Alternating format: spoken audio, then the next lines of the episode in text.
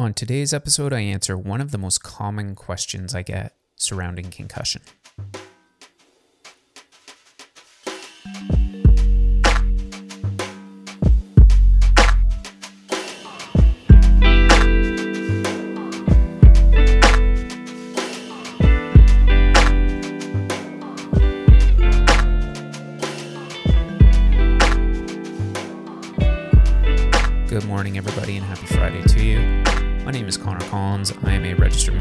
And sports injury therapist, and welcome to the Concast, a podcast where we discuss all things health, wellness, and injuries in an attempt to better understand the human body.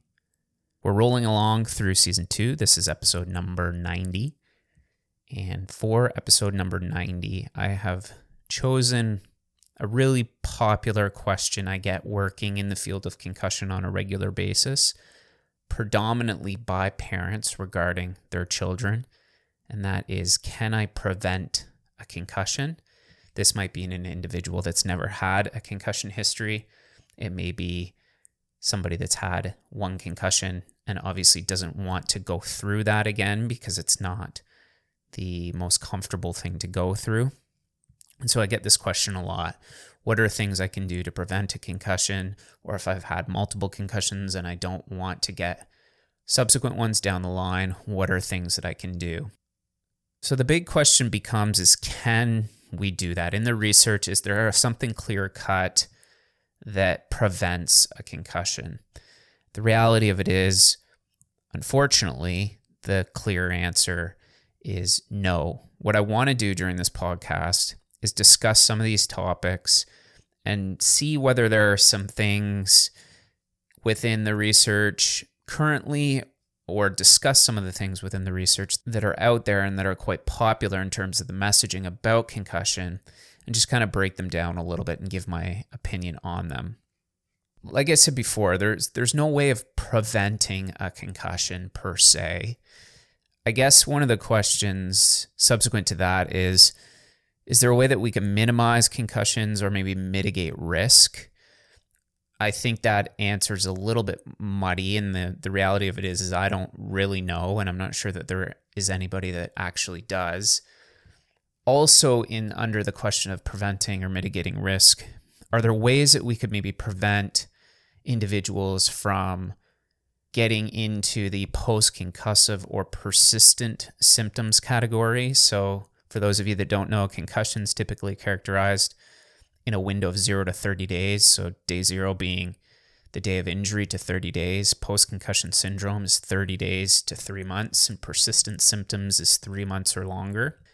I think that if we discuss reducing the likelihood of putting people into the, the post concussive or persistent phase, I think there's maybe a little bit more weight in that conversation because we do know that there are things like early intervention, early exercise and education, and early evidence based management typically have better outcomes in terms of likelihood of recovery, so that individuals typically recover a little bit more quickly, as well as individuals have a lesser likelihood of falling into the post concussive or persistent symptoms category. So, in terms of maybe preventing the likelihood of getting a concussion, we don't really have any great answers.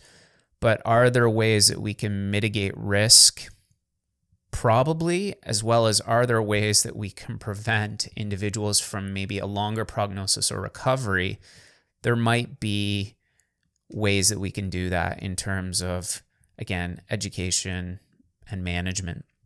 So let's talk about education first and foremost. We know that in terms of research, the research world, concussion's still pretty much in its infancy. I would say that over the last maybe two decades, the the emergence of research in the concussion world has really, really taken off. But two decades in the research world is, is still pretty new. Now, the fallout of that has been some great educational opportunities as well as organizations that have developed around the education of concussion particularly in the recognition of signs and symptoms. What are individuals experiencing, or what might you go through after suffering a head injury? and really trying to take away the stigma around concussion and encourage reporting of symptoms. One of the interesting topics of research in the concussion world is the difference between the likelihood of females or males to get a concussion. And there are two emerging topics. Females seem to get concussions a little bit more or experience concussions a little bit more. And two of the emerging topics are one that females generally report symptoms more. So the question becomes is well, are these numbers being skewed because of reporting? We also know that typically the higher the level the athlete, so whether they're pe- competing, for example, at the collegiate level versus amateur, the likelihood that they will report might be a little bit lower. The more important their sport is to their identity because they don't want to lose their spot on the team. So, understanding that males have a less likelihood of reporting at mass, as well as the importance of the individual sport regarding their symptoms, is also important in terms of understanding risk and understanding whether that individual may be actually suffering from a concussion, post concussion syndrome, or persistent symptoms, and they just haven't reported it. I've had a number of conversations with professional athletes over the years that have said, Look, I'm coming to you, and this is my second or third concussion. The first concussion I had, I played for six or eight months with symptoms. I didn't tell anybody. The reason that I did that is because, you know, I'd been struggling to make the lineup. I finally made the lineup, and as a result of that, I didn't want to lose my spot on the team. So, how does sport culture and societal culture relate to this? Sport culture is difficult because while there are processes in place in terms of the relationship between coaching staff and medical staff now, uh, particularly in professional organizations, is often quite separate, where coaches don't have a say on an athlete's return to sport. At the amateur level, where medical staffs aren't as common, coaches often have a say in an athlete's return to play. And while sport culture is getting better, there are still certain contact sports, and depending upon the coach that you have, that will encourage you to kind of tough it out and play through certain symptoms. While this might work for maybe a sore ankle, it doesn't necessarily have the best outcomes when you're dealing with a brain injury. So, sport culture and then as well as societal culture are individuals be, being encouraged to be tough and tough things out. And it doesn't necessarily work that well when you're dealing with a brain injury because the longer it goes on, the more complex it becomes. And then you're dealing with having to get resources. And the person ultimately is feeling a little bit guilty themselves because they, in fact, know that, look, I've had this injury for a period of time. I haven't reported it because I didn't feel as though I wanted to be a complainer. I didn't want to look weak. I really, really valued my sport and my identity within that sport or my role within the family and maybe that individual is the sole earner income earner within the family. So there are a number of psychosocial factors that go into education and reporting. However from a injury standpoint, and if you're listening to this and you've had a concussion or you know someone that's had a concussion and they're sitting there waiting or they're continuing to work or they're continuing to play their sport and they're sloughing it off and just saying, oh, you know, I'm dealing with this headache, but I'm fine. I would very much encourage that individual to get early management by somebody that is well versed in concussions so they can prevent the long term dealing with symptoms. And it only becomes more difficult for that person to deal with symptoms the longer that they persist. So, education is a really, really big one in going forward in trying to mitigate risk and p- preventing people from having longer term symptoms following an injury, as well as it goes a long way in coaches, parents, athletes, teachers, kids on the school ground and recognizing the signs and symptoms and getting that management in early. Now, does that mean that the education piece in and of itself is going to prevent the number of concussions? No, but it may prevent some of these, again, longer term symptoms. The second question that I often get is what about supplements? Are there supplements that I can take that would prevent a concussion? And this area is very, very gray, and I'd say it's it's not really being well researched. There are a couple of supplements that are commonly discussed, supplements and or sort of hormones. Um, creatine is a really popular one that's discussed often. Fish oil is one that's discussed quite often, and progesterone is also discussed. Now, the reason that these are discussed is there's some research showing that these are brain saving or neural protective in a way. And so the question becomes is that, look, if I take these, will that decrease my likelihood of getting a concussion? And I just don't think we can make those assumptions the other question then becomes okay, well, if I get a concussion, can I take something immediately to, again, mitigate risk and make me heal quicker? Again, very difficult to say, mainly because following a concussion, things happen so quickly. Usually within two to four hours is the biggest sort of cascade of events. And many people don't necessarily feel symptoms within that time period and or they've been in such a substantial accident let's say it's a motor vehicle accident that within that two to four hour time frame maybe they're being transported to the hospital and going through that kind of emergency care sequence where you know supplementation is the last thing that's on their mind. So while there are supplements that people can take for general health and wellness and overall brain health which is still out in the research whether that can help with actual symptoms of post concussion syndrome or persistent symptoms. The reality is is that there is no supplement that will prevent a concussion from happening. Next we have things like lifestyle factors. Is the individual playing, say, a contact sport? Is the individual sleeping well? Is the individual have a good diet?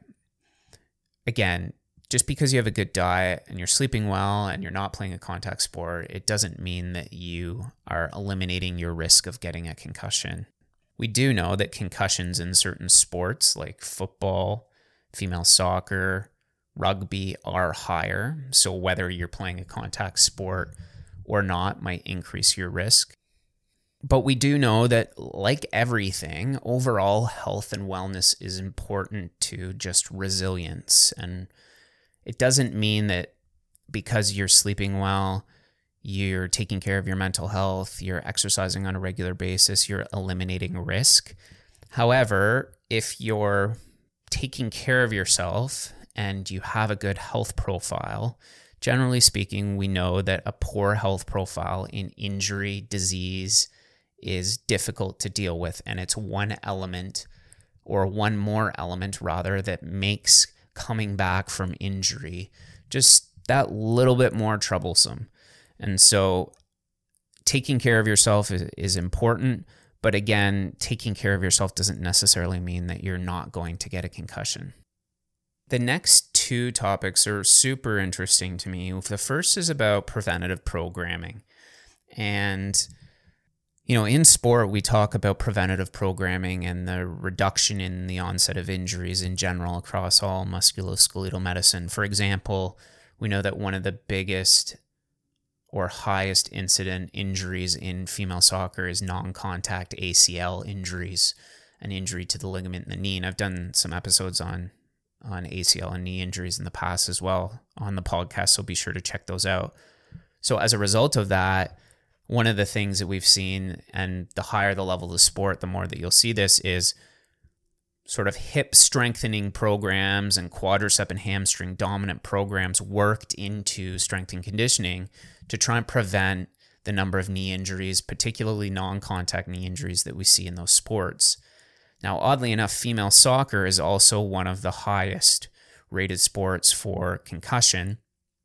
And again, one of the the second reasons why we think female concussions might be a little bit higher is a lack of strength of the cervical neck flexors. And while this hasn't been definitively proven in the research, this is an ongoing area of interest in the research of concussion and concussion prevention. Could preventative programs, particularly neck strengthening programs in all contact sports, and we're seeing the emergence of more of this again in the strength and conditioning world, prevent concussions? Again, very difficult to say because you can never kind of wind back time and say, look, if you didn't do this program, you would have got a concussion anyway, or if you did this program, you wouldn't have got a concussion. But I think that particularly in sports where we're seeing these higher incident rates, we would be doing our athletes a favor by starting to incorporate some of these neck strengthening programs into their activities of everyday training, so to speak. And even if it's not going to prevent concussion, we do know that it's going to increase sort of neck strength over time. And there's research to support that these programs will, in fact, do that. And so, if your athlete is getting stronger and you're using this not as their sole program, so you're not saying, look, we're not giving any other strengthening, we're just doing neck strengthening programs because we don't want our athletes to get concussions. I don't think that is a reasonable approach. But if we're working it into a strengthening routine where they're doing it once or twice a week, and the other days they're doing upper body and lower body splits or what have you. And the higher the level of sport, the more tailored the strength and conditioning program might be. I think this is a reasonable place to start. And I certainly encourage all of the individuals that I see that are playing a sport, particularly if I feel as though some of the symptoms are being driven by their neck or even the idea that their neck is weak or their neck is painful. We also see that a lot where athletes aren't maybe going in for a tackle, going in for a ball, or going in for a play because they feel neck stiffness or pain, or they feel that inherent tentativeness around going into these plays because they're not feeling strong enough. In that respect, the neck strengthening program can also provide individuals a little bit more confidence. So there are a number of reasons as to why neck strengthening might be positive and at large there are very little risks to it there are certainly going to be individuals that aren't going to be able to partake in this but i would think that the percentage would be quite low and so i do think the area of preventative programming is a really interesting area with more upside than downside and i think it would be great to see more preventative programming in terms of concussion, particularly, or just in general sport, if we don't want to call it concussion, but in general contact sport. I think it would be great to see at the amateur level, particularly because we're seeing it more in the professional level, but at the amateur level, more neck strengthening going into the general strength and conditioning routines that individuals are going through. The second area that's really, really popular is the devices area. And I've done a whole episode, I think it was three or four episodes ago, on helmets. So be sure to check out what I actually think about helmets and the sort of industry of helmets and concussion prevention. The other area that's really popular is mouth guards.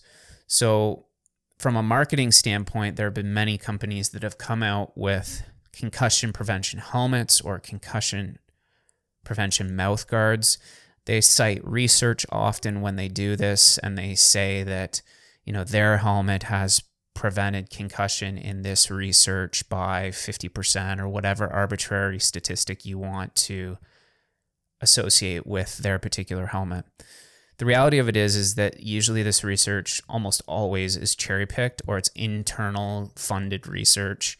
It's not done on humans, it's usually done on plasticized models and companies are making assumptions based on force vectors and then just saying that look the rough forces that concussions happen at are this. Our helmet performed better during these force vector studies and therefore we conclude that our helmet will reduce concussions. There's a lot less research in the mouthguard industry. I'm not really sure where this came from but the premise is is that during a concussion, the teeth hit together and that somehow makes your concussion worse, or the prevention of jaw occlusion somehow makes your concussion worse. The reality of it is, is that the jaw is not creating the concussion. The jaw or the teeth coming together is not creating a concussion. that is a byproduct of a whiplash injury, and that injury has already happened at the time that the teeth occlude together. So, mouth guards do a great job at preventing jaw pain, jaw injury to some degree. They do a, fantastic job at preventing dental injury, but there isn't any research to suggest that mouth guards prevent concussion. Now, should individuals that play contact sports wear mouth guards, I definitely encourage that for the reasons that I just mentioned. But in terms of making claims that a mouth guard would prevent concussion, there's just nothing to really support that claim. So, whether you're paying extra for a concussion mouth guard or paying a regular price for a well fitted mouth guard for the sport, I would just go with the the latter and not shell out that extra money for the quote unquote concussion based mouth guard. The other interesting topic that often comes up is what do we have in medicine that can tell us or maybe look at examining risk for a concussion? I think this is a really interesting area. A lot of people ask about imaging, things like MRI or x rays, and, and looking at that from a preventative standpoint there isn't really any great imaging technology that is within the general public or the general healthcare market that looks at the brain in enough detail to examine it even post concussion. I mean, there is some stuff that exists out there, but it's not within, in Canada anyway, the general healthcare system. Now, in terms of imaging that could look at preventing concussion. It just doesn't really exist. I think the area that would be interesting and needs so much more research is looking at like genetic testing and potential genetic links to prolonged or persistent symptoms. However, this is just in its infancy and there needs to be substantially more robust research as well as more longitudinal studies to look at that. So, while it's an interesting point of discussion and an interesting topic within the research world, there isn't really anything in the imaging, the medical imaging or medical testing market that exists right now in terms of prevention. And there isn't even really anything that is good at detecting a concussion. And that's one of the things that individuals are really trying to work on is like blood testing post concussion and looking at biomarkers to try and get a true diagnostic tool to really nail down a diagnosis because one of the challenging things we know in the world of concussion is really coming up with a diagnosis in the first place and understanding that that's in fact what the person has because symptoms can be so ambiguous if you will complex and and multifactorial in nature but in terms of anything out there that would tell you whether you've got a a lesser or more risk in terms of concussion prevention it just doesn't really exist Another popular marketing tool that's used often these days in terms of the concussion world is baseline testing. And it's become less and less in recent years. When I first did my concussion training or began my education in concussion, whenever that was seven or eight or nine years ago, baseline testing was all of the rage, and almost everything was based on baseline testing. There was very little discussion around education management planning, things like heart rate guided exercise, treatment, vestibular rehab, cervical rehab, etc. The majority of it was around everyone needs a baseline test. Everyone then needs to score the same before they return to play, and so on. And in recent years, the discussion around baseline testing has so drastically reduced. I think for a number of factors. The first is probably the recognition that to truly interpret a baseline test, you need really, really extensive training in the field of neuropsychology or neuropsychiatry. In terms of access to neuropsychology and neuropsychiatry in healthcare, it's often very difficult to get in quickly, frankly. And as a result of that, if somebody has just got a concussion and they're do they've done a baseline test, it would be very rare that they would have access to that care within a time frame where the interpretation of those tests would be useful in terms of the recovery. Now, that's not to say that neuropsychiatry and neuropsychological testing doesn't play a role in concussion. It does. It plays a huge role, and it usually does in the more persistent phase.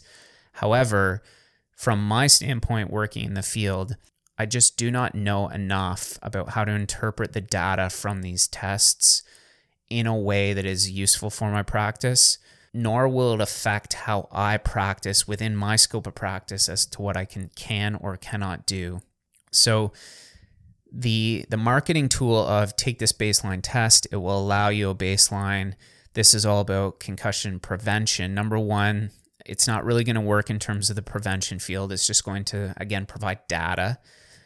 And then in terms of recovery, it's very, very muddy as to what the utility and the role of baseline testing provides and serves. I think that it ultimately depends on what does the baseline test consist of. Does it consist of computer based testing and other adjuncts, maybe some physical exam stuff, maybe some other tests that are out there that are maybe a little bit more validated in the research, something like the King, King-Devick test, for example? And then how is that used during the recovery process? Is it used effectively as this is again part of our complete management system and it's just one small part? Or is it this is the thing that we need to track and this is the most important thing in terms of your return to play? Because there are people that can pass a computer based post concussive quote unquote baseline test, still be symptomatic and return to sport. And so it's really, really important that if baseline testing is being used in the first place, that it is just one component of the recovery process. And in terms of being a predictor for injury likelihood, it's simply not something that can be used to predict concussion injury in general. So really if we if we can't prevent concussion, what should we do? to ensure safety of just maybe people in sport, our children, ourselves, if we're working or we're living an active lifestyle. And so I'll just leave you with some general advice that I give to individuals. A lot of this is around making difficult decisions because sometimes the right decision isn't always the easy one, particularly in youth sports and athletics. I see it a lot in discussion with parents about child has a suspected concussion or a concussion. They've got a playoff game in six days. Should they be playing? Should they not? Maybe the parent really wants the child to play. The reality of it is, is that if you take any 15 or 16 year old athlete and you give them the opportunity to play, so you leave the decision up to them, the answer is almost always yes, I'll play. So if you were to leave the decision up to your 15 year old son or daughter and say, look, do you think you want to play five days from now? Do you think you're going to be okay? Even if that player still has a headache or they're experiencing a bit of dizziness, they're going to try to play the majority of the time. And so it's important to really recognize that their safety is number one, and that sometimes pulling them from the game is the right thing to do, particularly if they're symptomatic, it's always the right thing to do. I am a sort of err on the side of caution therapist, particularly when it comes to pediatric injuries. So I am always of the notion that when you're in any doubt, you sit the player out. This goes for individuals that are still experiencing somewhat ambiguous symptoms. This also goes for acute based concussions a lot of the time, even if they aren't showing as grossly symptomatic and you're sort of wavering one side or the other, I will always err on the side of caution and encourage the athlete to sit out of the game until they've been further evaluated and the symptoms have the potential to either get a little bit more substantial or go away completely. So I really think that difficult decisions are sometimes have to be to be made, and that is my first piece of advice to anybody: is when in doubt, sit the player out, remove yourself from work if possible, remove yourself from school if possible, allow things to settle down and get evaluated. Maintaining general health and fitness has a number of positive side effects. So I think that that's always important. It might not necessarily reduce your risk of concussion. It may make you a little bit more resilient reducing contact in practice, I think, has been really positive for sports that have done so. We've seen it a lot in football. the number of contact practices that occur at the professional level. We've seen the removal of heading in soccer. I think that this is valuable in potentially reducing the incidence of concussion maybe over a longer period of time. So I'd love to see sports continue to adopt those strategies in practices where full contact is maybe less important. Speaking to my earlier point about cervical strength and neck strengthening programs, I think that might be a great introduction into some sports or teams that maybe aren't currently adopting that. And don't ever, in terms of a sport, play when you're symptomatic, no matter how long you've been out for. If you've been out for two weeks and you're still displaying symptoms, don't ever return to sport when symptomatic. Often returning to work and returning to school, some people have to return to those environments a little bit sooner because of demands at home or monetary um, demands. And again, while this isn't ideal, it's certainly understandable. Are you able to return to work with modifications that allow you to do your job a little bit more comfortably and effectively? And then will your employer work with you in getting you back to kind of a pre-injury status is is always a great discussion to have. Really the conclusion of this podcast is there isn't really anything that's going to prevent a concussion. However, with the continued discussion around concussion education, early management, having active programming and care, and talking about all of the different psychosocial factors that are influenced in the willingness of individuals to report in general, I think has come a long way. And we just want to continue that conversation so we can continue to bring awareness to this injury and get people the best quality care as early as possible in their recovery process and help them get back to their pre injury status, whether they're a professional athlete, whether they're an amateur athlete, or whether they're an individual like you and I that has a job, a career, a family, friends that they care about, and simply wants to live the best life that they can. I think that's what's really important about what we do in, in healthcare and in all aspects of healthcare, and concussion is no different. So, my question for you this week is Have you heard about any of these preventative strategies before? And if so, what were the narratives around them? I'd love to know in the comments below. As always, folks, I hope that you found this episode to be of value to you. Have yourselves a great weekend, and we will see you in the next one.